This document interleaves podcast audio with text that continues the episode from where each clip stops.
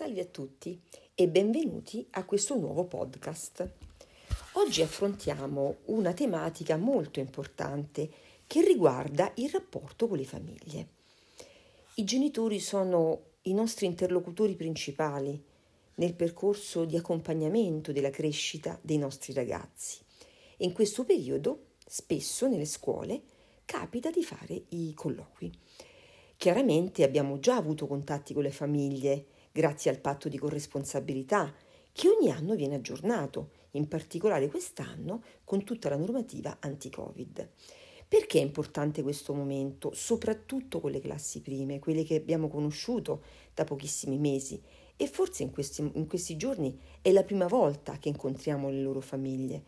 È importante conoscere i genitori, è importante condividere con loro le impressioni che abbiamo avuto dei nostri ragazzi in classe, anche perché noi abbiamo un osservatorio privilegiato che è il gruppo classe. All'interno del gruppo i nostri ragazzi a volte sono diversi da come sono a scuola,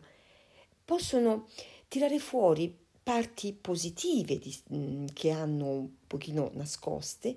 e a volte purtroppo anche parti non positive. Però è importante raccogliere quello che portano, perché comunque comunicano spesso attraverso l'azione i nostri adolescenti ed è giusto condividere quello che fanno e quello che potrebbero fare soprattutto con le famiglie.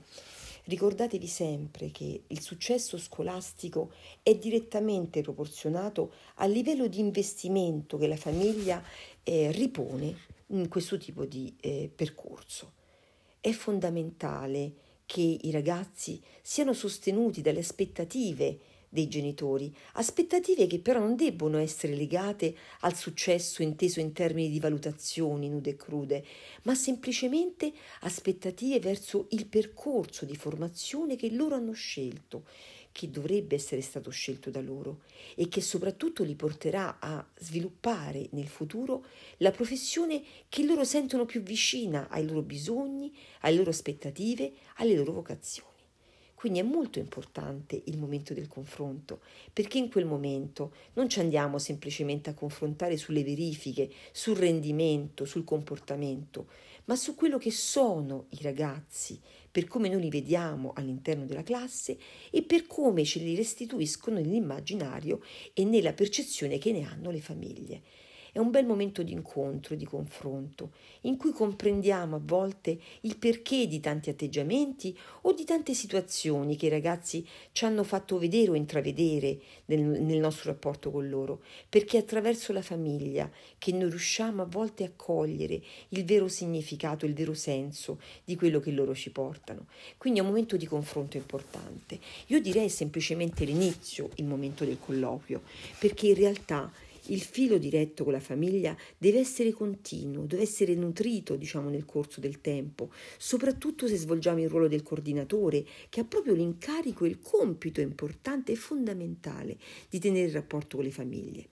Ma vi dirò di più approfondiamo un pochino questo aspetto. Il coordinatore non solo deve avere il rapporto con le famiglie attraverso chiaramente i rappresentanti di classe, ma deve soprattutto organizzare in qualche modo affinché i genitori possano confrontarsi su un terreno che però deve essere tranquillo, non le chat dove accadono spesso mes- discorsi d'odio o attacchi indebiti, ma qualcosa che metta in contatto le famiglie tra loro. E questo, in questo il coordinatore ha un ruolo fondamentale, perché deve diventare una chat di passaggio di informazioni, di aggiornamenti, di notizie che è importante condividere con i genitori, perché a volte all'interno della classe ci sono famiglie o genitori un pochino più fragili, che hanno una maggiore difficoltà, vuoi diciamo per un discorso socioculturale, vuoi per un discorso anche diciamo di lingua, di, magari di non in, completo inserimento, diciamo, eh, nel, in Italia e nella cultura, diciamo, italiana, nel linguaggio soprattutto.